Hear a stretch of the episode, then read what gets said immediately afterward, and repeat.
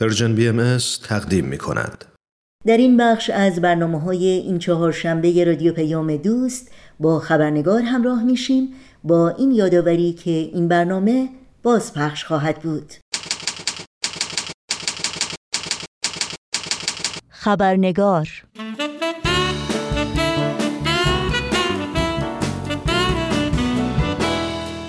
دوستان و دوستداران خبرنگار نوشین آگاهی هستم خوش آمد میگم و خبرنگار امروز رو تقدیم شما می‌کنم. قبل از اینکه به میهمان امروز خبرنگار خوش آمد بگیم و با او پیرامون موضوع بخش گزارش ویژه این خبرنگار به گفتگو بنشینیم توجه داشته باشید که به علت کمبود وقت و البته با پوزش بسیار بخش سرخط خبرها رو در این برنامه خبرنگار نخواهیم داشت.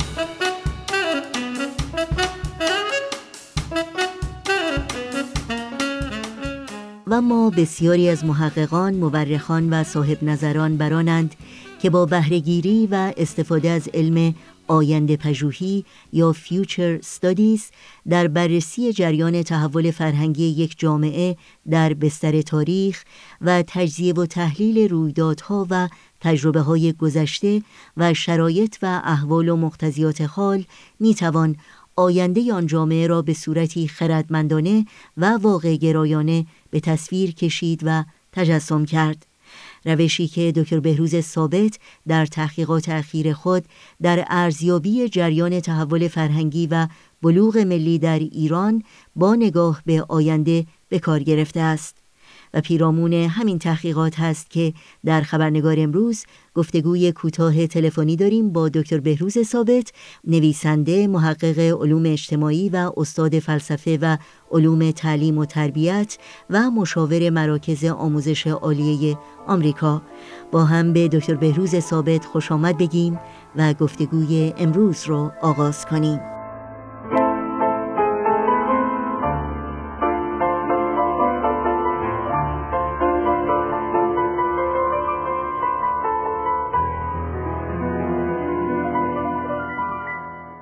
آقای دکتر بهروز ثابت به برنامه خبرنگار بسیار خوش آمدین و خوشحالم که باز هم در خدمت شما در این برنامه هستیم. خیلی ممنون از لطف شما و خیلی ممنون هستم که منو دوباره دعوت کردین تا با هموطنان عزیز و فارسی زبانان گفتگویی داشته باشیم. ممنونم. صحبت امروز ما در باره تحولات ایران هست و یک چشماندازی به آینده ایران در بررسی این تحولات. در آغاز این گفتگو با توجه به تحقیقاتی که اخیرا شما داشتید پیرامون این موضوع و استفاده از آینده پژوهی شاید جا داشته باشه که از شما خواهش بکنم که توضیحاتی رو در مورد روش آینده پژوهی و اینکه چی هست برای شنوندگانمون توضیحاتی رو بفرمایید. بله حتما. این بشر همواره علاقمند بوده که چه به صورت فردی و یا چه به صورت جمعی به آینده نگاه بکنه و وقایع آینده رو قبل از اینکه رخ بدن بتونه حدس بزنه و یا کارهایی بکنه که بتونه آینده بهتری رو ایجاد بکنه. البته نوع دیگه ای از آینده نگری این بوده که فیلمسل در ادیان و مذاهب خیلی رایج بوده که به نوعی پیشبینی یه سلسله حوادث و وقایع رو کردن. اما اونچه که ما اینجا مطرح می‌کنیم به معنای صرف پیشبینی نیست بلکه یک روشی است که در مطالعات چند دهه اخیر به مرور کاملتر شده و در حقیقت سعی کرده که با نوعی از قطعیت و دقت علمی بتونیم ما برای آینده در سطوح مختلف و در موازی مختلف مثلا در مورد اقتصاد یا در مورد جامعه و یا در مورد اصطلاح آینده طبیعت و محیط زیست این گونه تحقیقاتی رو صورت بدن و بتونن آینده رو در مورد این مسائل درک بکنن و حدس بزنن. البته باید ذکر کرد که این علم از دقت ریاضی و یا علوم تجربی برخوردار نیست. چرا که نوعی از ذهنیت و نوعی از گمان و اینها درش مطرح هست که خب اون طبیعتا می‌تونه اون دقت علمی رو از بین ببره. اما در آینده پژوهی تا اونجایی که ممکنه سعی میشه از فکت ها از آمارها و از مشاهداتی که قابل اندازگیری هستن استفاده بشه تا بتونه این کار از دقت علمی بیشتری برخوردار باشه. و همینطور یک مسئله دیگه ای که و یا میزان دیگری که در مطالعات آینده نگری به کار میره این است که ببینیم این تئوری ها و یا اندیشه هایی که در علوم انسانی و یا علوم اجتماعی مطرح شدن از اونها استفاده بکنه و بعد بر اساس اون تئوری ها بتونه به نوعی از درک دقیق تری از آینده برخوردار باشه. فیلمسل در تحقیقات تاریخی و یا جامعه شناسی معمولا یک فرایند تاریخی رو در نظر می‌گیرن و بعد بر اساس اون فرایند تاریخی و الگوهایی که در گذشته و حال مؤثر بودن الگوهای تحول اجتماعی. اونها رو هم مورد نظر قرار میدن و بعد بر اساس این الگوها و این تحولات و فرایند تاریخی یعنی با نگاه به گذشته بر اساس این الگوها به آینده نگاه می‌کنن و سعی می‌کنن که بر اساس اون الگوها و اون فرایندها آینده رو هم به اصطلاح پیش بینی بکنن و تصویری از آینده به دست بدن. بله خیلی ممنون.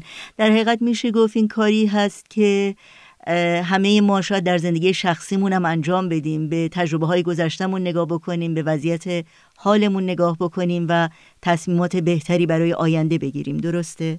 کاملا کاملا. خیلی ممنون. خب بر اساس این آینده پژوهی در رابطه با تحولات گذشته و تجربه های حال جامعه ایران چه درکی رو ما می‌تونیم از آینده ایران داشته باشیم و چه دیدگاهی رو می‌تونیم پرورش بدیم؟ ببینید بر اساس حالا البته شاید در طول این صحبت بتونیم به جنبه های دقیق تری از این تحولات تاریخی و الگوهای تاریخی در جامعه ایران مثال بزنیم. ولی اون چه که به طور کلی به نظر من میاد که داره آینده جامعه ایران رو رقم می‌زنه این است که ما داریم به سمت یه جامعه پیش میریم. که بیشتر و بیشتر به تفاهم جمعی به اندیشه های سکولار به جامعه ای که در اون تبعیضات و تمایزات در برنامه ریزی و در زندگی شهروندی نقشی نداره. جامعه که در اون دین از سیاست جدا شده و ضمن اینکه همه ادیان مورد احترام هستند و هر کسی می‌تونه به دین خودش معتقد باشه و دین خودش رو نیایش بکنه. ولی این از جریان سیاست برکنار خواهد بود و به طور کلی ایجاد یک نظام دموکراتیک هست که آینده ایران رو بر اساس موازین دموکراسی و حقوق برابر همه انسان ها و اراده و حاکمیت قانون قانونی که بر اساس برابری همه انسان ها و اقوام و ادیان هست برقرار باشه. به نظر من به طور کلی ما داریم به سمت این جامعه پیش میریم. هرچند که در شرایط فعلی شاید این خیلی خوشبینی به نظر بیاد ولی نطفه های این جریانات و این تحولات در جامعه ایران در حال شکل بندی هست و ما می‌تونیم ببینیم که ایران با توجه به گذشتهش و تحولاتی که حال در حال وقوع است می‌تونه به یک نوع از بلوغ ملی دست پیدا بکنه که بر اساس اون بتونه یک نقش خیلی حساس در جهت صلح و تفاهم رو چه در خاور میانه و چه در سطح جهان ایفا بکنه. ایران یک همچنین توانایی هایی درش هست. این پتانسیال درش هست که به اون سمت بره و ما می‌بینیم که با توجه به گذشته تاریخی و با توجه به تحولاتی که در دو قرن اخیر رخ داده این مطلب می‌تونه قابل درک باشه و یا قابل پیش بینی باشه. بله خیلی ممنونم. شما به موضوع بلوغ ملی در ایران اشاره کردین. در مورد پیشینه این بلوغ ملی بیشتر برامون لطفا توضیح بدین و اینکه ویژگی هایی که این بلوغ ملی در حال حاضر داره چه هستند و اینکه آینده رو بر اساس این بلوغ ملی چگونه میشه به تصویر کشید. ببینیم بلوغ ملی در ایران به معنای این است که ما گذشته پرشکوهی داشتیم و اون میراث فرهنگی که به ما رسیده اون رو ما به اندازه کافی شاید در گذشته قدر ندونستیم. فلمثل یه مثال خیلی ساده بزنم که شاید در گذشته ما می‌دونستیم که در تاریخ ایران احترام به حقوق بشر مطابق منشور کوروش منشور آزادی ادیان که کوروش در دوران خودش به سایر ملل داد آگاه بودیم. ولی چندان قدر این میراث فرهنگی رو نمی‌دونستیم. ولی در چند دهه اخیر انگار نوعی از آگاهی دوباره پدیدار شده که ما داریم قدر گذشته خودمون و میراث فرهنگی خودمون و که همه کسانی که به رشد فرهنگی و اجتماعی این ملت در طول تاریخ کمک کردن داریم قدر و ارزش اونها رو می‌دونیم. و این به نظر من یک تحول بسیار اساسی در جامعه ایران با توجه به اون گذشته که شاید با بیاعتنایی با یه مقدار از این مسائل روبرو می شدیم و یا صرفا از یک نوع ایدئولوژی چپ و یا مذهبی سیاسی تمام تحولات تاریخ رو بر اساس اونها ارزیابی می کردیم و در نتیجه اگر اون ایدئولوژی موافقت نمی کرد با قسمت هایی از تاریخ ایران همه اونها رو اون قسمت هایی از تاریخ رو می‌خواستیم حذف بکنیم. لذا این بازگشت به خود به معنای احترام به ارزش های ملی و تاریخی بسیار قابل توجهه و می‌تونه به نوعی آینده ایران رو رقم بزنه. یعنی نقش داشته باشه در ایران آینده. اما این البته به این معنا نیست که ما در یک نوع شوونیزم غرق بشیم. یعنی از یک نوع بیاعتنایی تاریخی یک, یک نوع فراموشی تاریخی که در گذشته داشتیم بیرون بیایم و بعد وارد یک پریودی بشیم یا یک دوره‌ای بشیم که در اون دوره این تبدیل بشه به نوعی از تعصب ملی. و, و یا ناسیونالیزم و امثال اینها. این البته باز در جامعه ایران احتمالش کمه به خاطر اینکه به هر حال همون سابقه تاریخی که ما الان داریم بهش می‌رسیم و می‌خوایم ارج بدونیم مطابق اون سابقه تاریخی ملت ایران هیچ وقت تجاوزگر نبوده. یا اگر هم تجاوزاتی صورت گرفته در بود کلی تاریخ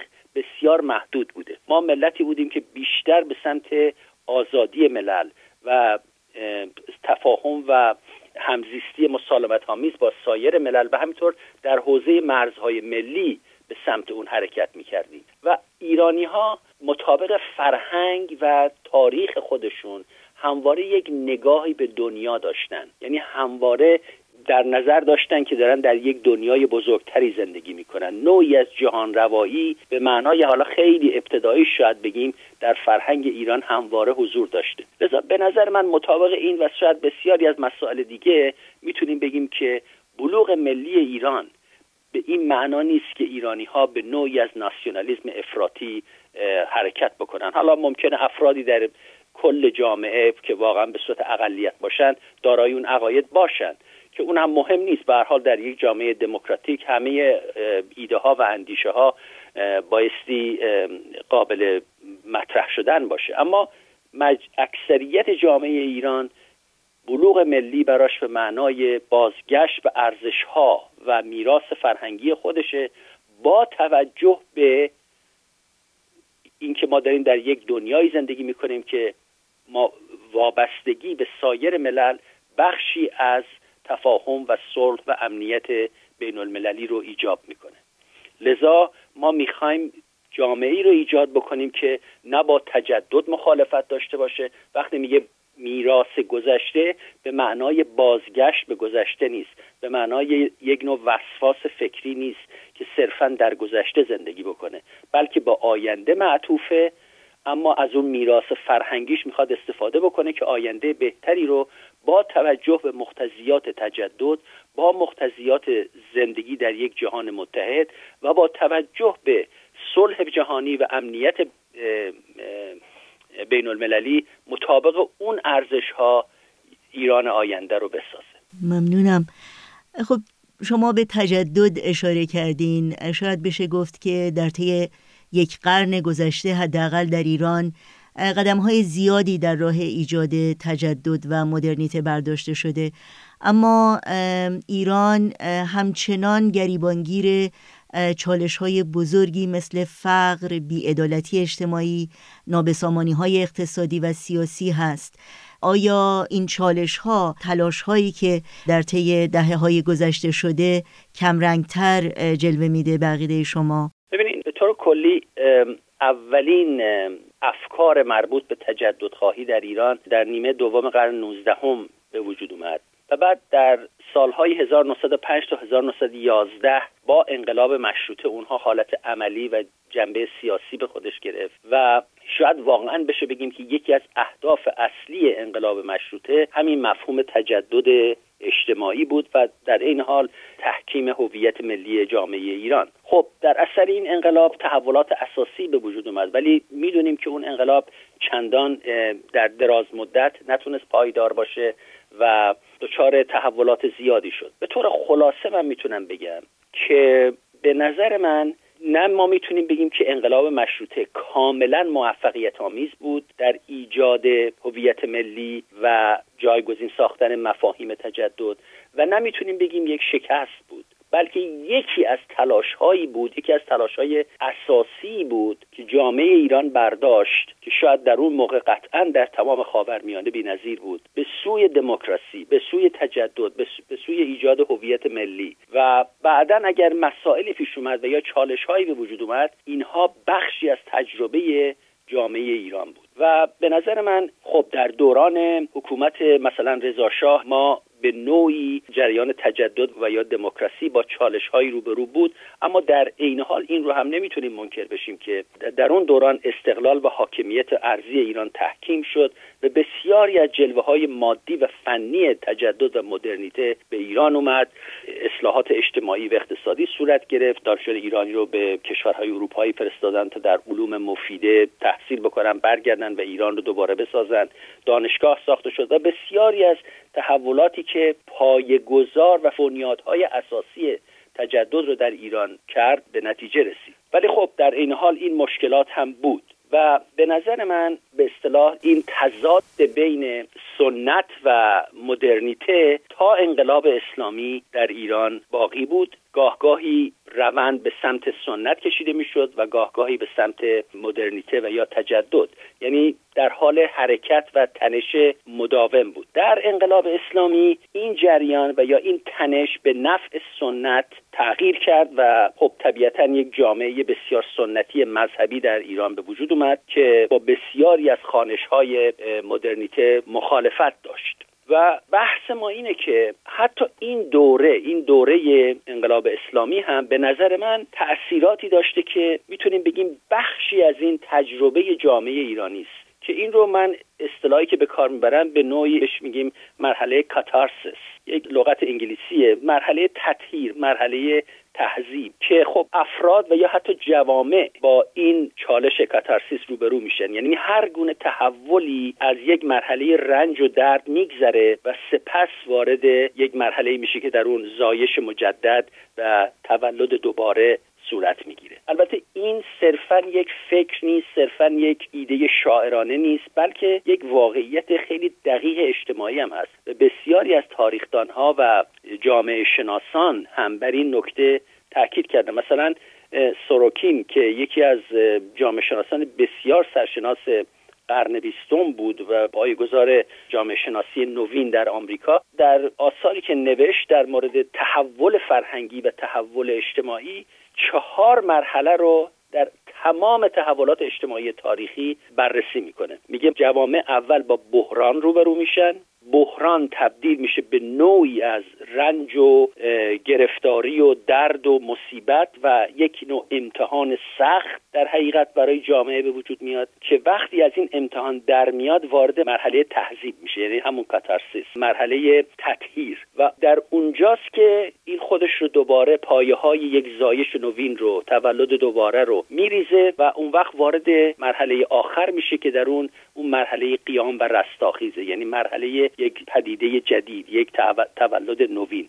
به نوعی حتی می‌تونیم بگیم حتی این در آثار جامعه شناسی حتی تا این مرحله به این اشاره شده که وقتی یک تحول اجتماعی می‌خواد صورت بگیره مثل طفلی که می‌خواد به دنیا بیاد با درد زایمان توامه با درد زایش توامه این رو می‌تونیم تقریبا با همون مقایسه بکنیم که این درد زایش سبب میشه که اون احساسات اون تعصبات اون خرافات اون خشمهای فروخفته اون شکست های تاریخی اینها همه تصفیه بشن و از بطن این جریان و از بطن این تحلیل و تعلیف زندگی دوباره ای از سر گرفته بشه. این در حقیقت برداشت من از این مطلب هست. و از شما شنوندگان عزیز و دوستداران برنامه خبرنگار دعوت می کنم که هفته آینده بخش دوم گفتگوی ما با دکتر بهروز ثابت رو دنبال بکنید.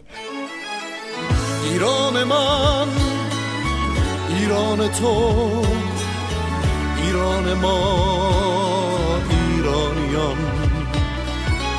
نامش بود آرام جان ایران ما ایرانیان. ایران من ایران تو. ایران ما ایرانیان. نامش بود آرام جان. ایران ما ایرانیان. از رستم دستان بگو از کوروش و از داد او. از کیش زرتشت بزرگ و از جاودان بنیاد او. از ترکمن یا از بلوچ از کرد و ترک و لر بگو از گیل مرد و از عرب صد کابه و آرش بجو ایران من ایران تو ایران ما ایرانیان. نامش بود آرام جان ایران ما. ایرانیان. از حافظ و سعدی بگو از رودکی از مولوی. فردوسی و شهنامه اش شمس و خروش مصنوی. عربی و سینا نگر در علمشان حیران جهان. حلاج را بردار بین فرهاد و شیرین جاودان ایران من ایران تو. ایران ما ایرانیان. نامش بود آرام جان ایران ما ایرانیان.